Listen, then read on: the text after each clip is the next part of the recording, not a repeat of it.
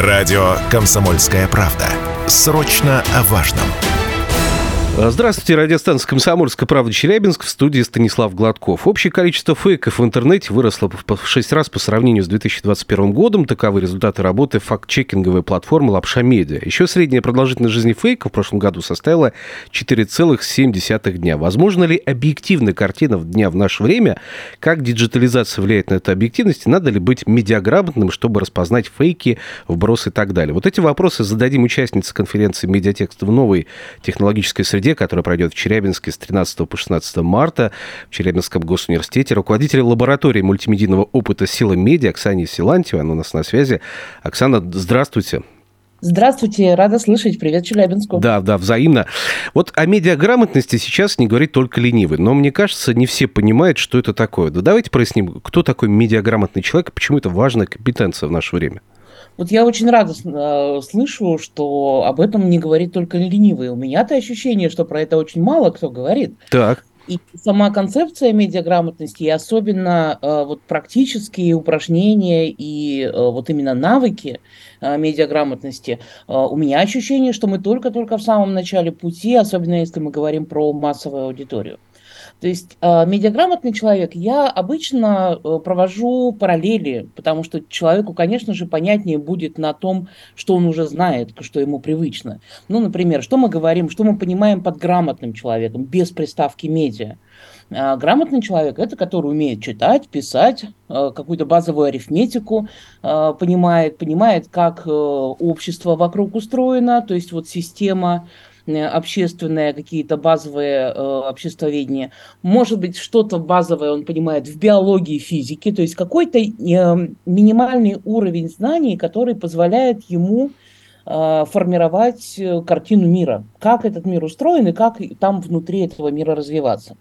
А, как только мы добавляем туда приставку медиа, мы э, фокусируемся на приблизительно таких же характеристиках грамотности, только в информационной среде, которая сейчас уже далеко не удел каких-то профессионалов, какой-то узкой прослойки э, программистов, журналистов, редакторов и издателей. А сегодня медиа действительно это как наш водопровод, как электричество, штука, которая пронизывает абсолютно всю-всю нашу жизнь. И вот уметь с ней обращаться, понимать, в чем там физика медиа, в чем там биология медиа, в чем там литература медиа. Сегодня приходится э, каждому человеку вне зависимости, э, какую, э, какой профессии какой профессией он занимается, да, какой сферой он занимается. А, поэтому медиаграмотный человек – это человек, который не просто видит буковки в газетах и на сайтах, а понимает, откуда появляются там тексты, какие разные они могут быть, где там действительно точки риска, точки манипуляции, которые могут быть в них, человек медиаграмотный понимает, а, как формируется лента социальных сетей. Это далеко не просто все люди, на которых я подписался. А, кто включает мозг и срочно не перепощивает все то, что возникает в голове. А, какой ужас, какой ужас, надо срочно, срочно нажать кнопочку пере, перепостить. То есть Э, это такой, мы еще используем частенько термин медиаэкология, где тоже много подходов, э, аналогий с экологичным подходом. Мы, медиаграмотный человек не производит все больше и больше и больше контента, он производит его умный, э, по поводу, понятный, осознанный, ну, то есть вот аккуратно относящийся человек, аккуратно относящийся к информационной окружающей среде. Угу. Только... Ну, то есть ответственно относящийся к тому, что его окружает по части медиа в том числе, вот, но тем не менее... Вот, да, да он, он ответственно, отличное слово, кстати. Да, ответственное, ответственное отношение, э, да. А... Ответственное отношение к тому, что входит в человека, в уши, в глаза, и то, что выходит из человека, из его паль... из-под его пальцев и рта. Угу. Ну, вот вы правильно сказали, Оксана, про манипуляции, возможно, вот сейчас мы живем действительно в мире там, фейков, дипфейков, информационных бросов и так далее. Вообще, реально ли этому всему противостоять? Или мы бессильны, в принципе, ну, ну, можем только развести руками или, не знаю, захлопнуть всю эту книгу медиа и, и успокоиться уже? А, вы знаете, я с одной стороны, я очень хорошо понимаю родителей, которые, например, совсем никак не связаны с медиа, которые очень сильно обеспокоены а, погружением, например, детей, да и, собственно, сами родители по уши в, в, этом, в этом во всем. То есть, например, продавщица, медсестра, водитель, то есть это те люди, которые не обладают профессиональными навыками вот именно в медиа, и поэтому, конечно, эта волна их захлестнуло, надо это признать. Но вот если вы находитесь на позиции исследователя, как я, кто изучает, э, как происходили вот эти технологические волны с течением времени, то вы, например, ничему не удивитесь. А, точно такая же реакция была на появление книг, точно такая же реакция была на появление радио, телевидения. То есть любая технологическая инновация в сфере медиа э, генерила абсолютно такую же реакцию общества, а, ну вот того уровня, того периода. И поэтому, когда сейчас появились э, вот э, и дипфейки с нейросетями, которые очень быстро да, генерят да, да. контент, это, конечно же, как технологическая ух ты, и так можно, да, оно пугает, а, потому что ты не понимаешь, какая магия лежит под, э, под капотом а, этой технологии. Но как только эта технология становится а, более привычной, находятся специалисты, которые и объясняют, как она работает, и э, превращают это в инструмент, то есть общество переваривает новую технологию, адаптируется к ней и находит, каким образом ее ограничить. То есть, к сожалению, мы э, просто попадаем в то время, мы живем в то время, где эти изменения происходят очень быстро.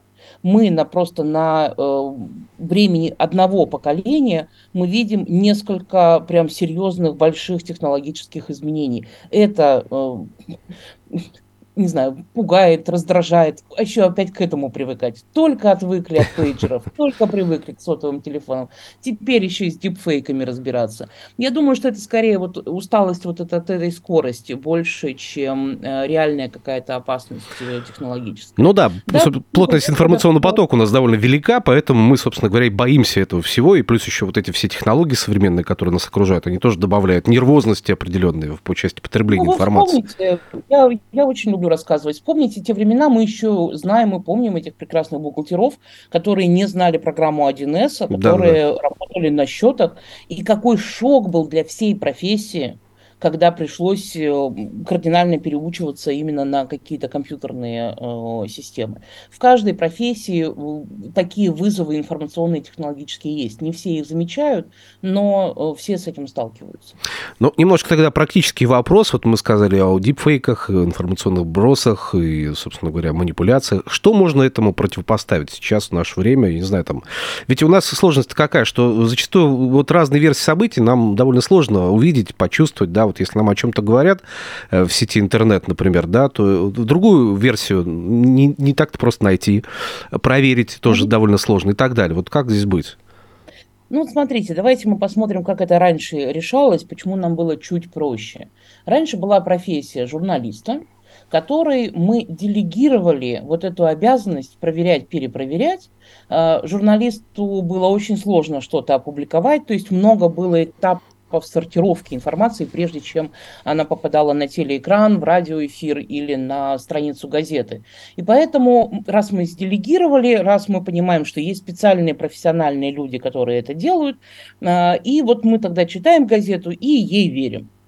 Мы с этого, мы еще не забыли эту культуру, и мы перешли в культуру, где абсолютно любой человек не выполняя вот эти вот сита, не проверяя, не перепроверяя информацию, может опубликовать, и внешне эта информация будет выглядеть как газета, как э, официальный информационный сайт, э, как сайт э, государственной поддержки и там выплат каких-нибудь компенсаций. Угу. И вот эта визуальная похожесть, она нас обманывает. Поэтому мы в первую очередь э, учим э, людей, взрослых и детей, в первую очередь мы учим старому правилу выдохни, досчитай до трех. Правило – это э, обычная психологическая история, когда вы чувствуете, что вас переполняют эмоции, и вас что-то задело, вас что-то такое довело до состояния ах, я сейчас вам все скажу, тренируется, это тренировка, это нельзя просто один раз в лекции объяснить, это такая осознанная тренировка. Выдохни, досчитай до трех. А, потому что э, то, что тебя вдохновило, очень часто специальными якорями, специальными инструментами именно выбивает тебя в эмоцию. Не сообщает тебе что-то, не объясняет, а именно вызывает эмоцию. Как только кто-то играет на ваших эмоциях, это значит, что люди с какой-то целью хотят вас выбить из э, спокойного состояния. И это маркер Поэтому... того, что нужно задуматься, да, в этот момент. Это маркер, э, чтобы не делать поспешных движений. Угу. Абсолютно. А, как только почувствовали, сразу такую руки от клавиатуры убрали назад и дышим. А, второе правило, которое абсолютно для всех подходит, не делайте репост публикации – если вы не уверены в ее достоверности. Это чуть сложнее, потому что люди, которые получили, это как раз тоже из области э, профессиональных знаний журналиста, если вам кто-то прислал фотографию или кто-то вам прислал какой-то текст эмоциональный, э, вы считаете, что если вам прислали текст, значит он достоверный. Если кто-то его написал, значит он достоверный. Вот этот стереотип надо у себя немножечко подвинуть. А, если кто-то написал текст, не факт, что это было. То есть э, проводить границу между словами и делами, между тем, что действительно случилось, и тем, что сообщают. Ну, например, если вы выглядываете в окно, и там снег, а вам в прогнозе погоды э, говорят, что сегодня плюс 25. Э, вы сравниваете реальность с сообщением и доверяете скорее реальности вот э, понимать, что э, за каждую реальность каждый человек может описывать по-разному, и совершенно не обязательно быть дополнительным бесплатным передатчиком э, этого личного мнения. То есть вот это как раз осознанность. Публикуйте только то, что действительно вы видели, вы щупали, вы прям глазками в реальности это наблюдали, и тем самым вот этот э, уровень информационного шума, который э, вокруг вас и который вы, собственно, тоже создаете, мы все его создаем, э, он будет, он будет меньше. Оксана, не могу не спросить, вот говоря уже об технологиях, мы сейчас немножко вот к технике перешли, да, распознавание фейков, там, дипфейков и так далее, то есть полезная вещь, навыки того, как мы можем относиться правильно к многим публикациям в сети интернет, и не только там. Насколько вот данная тема с медиаграмотностью, в принципе, поддерживается сейчас государством? Ведь речь идет не о правильном там, или удобном медиапотребителе, который встроен в систему правильных ценностей, например, да, э, про государственных в том числе, а человеке, который умеет критически мыслить, в том числе в направлении, может быть, официальных источников и какой-то официальной информации. Ну, смотрите, вот так, чтобы была какая-то федеральная программа или были бы какие-то программы внутри школ, хотя вот школа и так уже загружена. Ну да, там приличный загруз. Куда уж туда еще. Но хотя вот действительно эти навыки, это не отдельный урок, это не отдельное какое-то занятие, это сквозная сквозной подход, который должен быть и в географии, и в вузовских предметах, и в классных часах и так далее. То есть это чуть более сложная система, чем просто завести урок черчения обратно вернуть в школу. То есть э, такого, чтобы это было на федеральном уровне много где, э, я этого не вижу. Есть локальные программы, есть разработки учебников, есть немного материалов, есть сообщество учителей, которые считают это важным и э, часто даже просто по собственной воле э, используют это в, на, на уроках. То есть так, чтобы прямо это был э, какая-то большая система, я вижу это в, там, в других государствах, но пока угу. у нас еще не... Э, до системного подхода пока не дошло. Ну, то есть еще есть куда нам развиваться в этом направлении, безусловно. Говорю, мы в самом начале пути. У нас еще лет 300 впереди есть. Да, отлично, да. Ну и, собственно говоря, если есть большое желание, то можно, конечно, пройти какие-то специальные курсы медиаграмотности, можно обучиться этому даже не выходя из дома наверняка, то есть есть какие-то специальные сайты, которые позволяют этим приемам научиться. Правильно я понимаю? Э, самое главное, не, не ищите, не ищите слово медиаграмотности и не забивайте в поисковую строку курсы по медиаграмотности. Ага. Вот с этим вы, скорее всего, промахнетесь. Я бы посоветовала чуть больше развито понятие критического мышления и книжек больше по критическому мышлению, чем именно по медиаграмотности. А, есть несколько учебников школьных, они гуглятся, просто там индексятся. Ага. Э, можно набрать учебник по медиаграмотности, они даже есть в PDF, и есть интерактивные просто на сайте. А, и там есть тренинги, маленькие упражнения, самодиагностика, проверки себя, а, там, 10 правил медиаграмотного человека. Так как это тренировка, а не ядерная физика, то это очень похоже на то, как мы тренируем себя с физкультурой. То есть у вас э, перед глазами лежит э, расписание э, ваших отжиманий и пробежек, и также перед глазами классно повесить 10 правил медиаграмотного человека, что не делать. И просто практикуя это каждый день, вы чуть менее, более-менее грамотно сделаете, медиаграмотно сделаете свою жизнь. И знаете, наверное, мне еще очень сильно помогает, как только термин фейк вошел в русский язык и прям реально заполонил фейки, фейки, угу. за каждым словом у человека стоит определенная картинка. И там за словом береза у вас в голове представляется, да, что-то там, за словом микрофон у вас представляется что-то в голове. Слово фейк, оно немножечко чужеродное для нас, поэтому особой картинки за ним нет. И поэтому я всячески рекомендую менять слово фейк на слово вранье. Ага. Оно гораздо более понятно. Да, очевидно, есть... что вранье, конечно, все мы сразу понимаем, о чем идет речь. Фейк как только более да, что-то красивое, когда да. мы угу. говорим, мы боремся, мы боремся с фейками. Нет, мы боремся с враньем. Или там, а, как распознать фейк? А, да ладно, как распознать вранье? И тогда гораздо больше а, материалов и психологических, и а, там вот учебников по критическому мышлению может нам в этом развитии этого навыка. Спасибо огромное. На связи у нас со студией была участница конференции «Медиатекст в новой технологической среде», которая пройдет в Челябинске с 13 по 16 марта в Челябинском госуниверситете. Э, руководитель лаборатории мультимедийного опыта «Сила медиа» Оксана Силантьева. Спасибо большое, что были с нами на связи.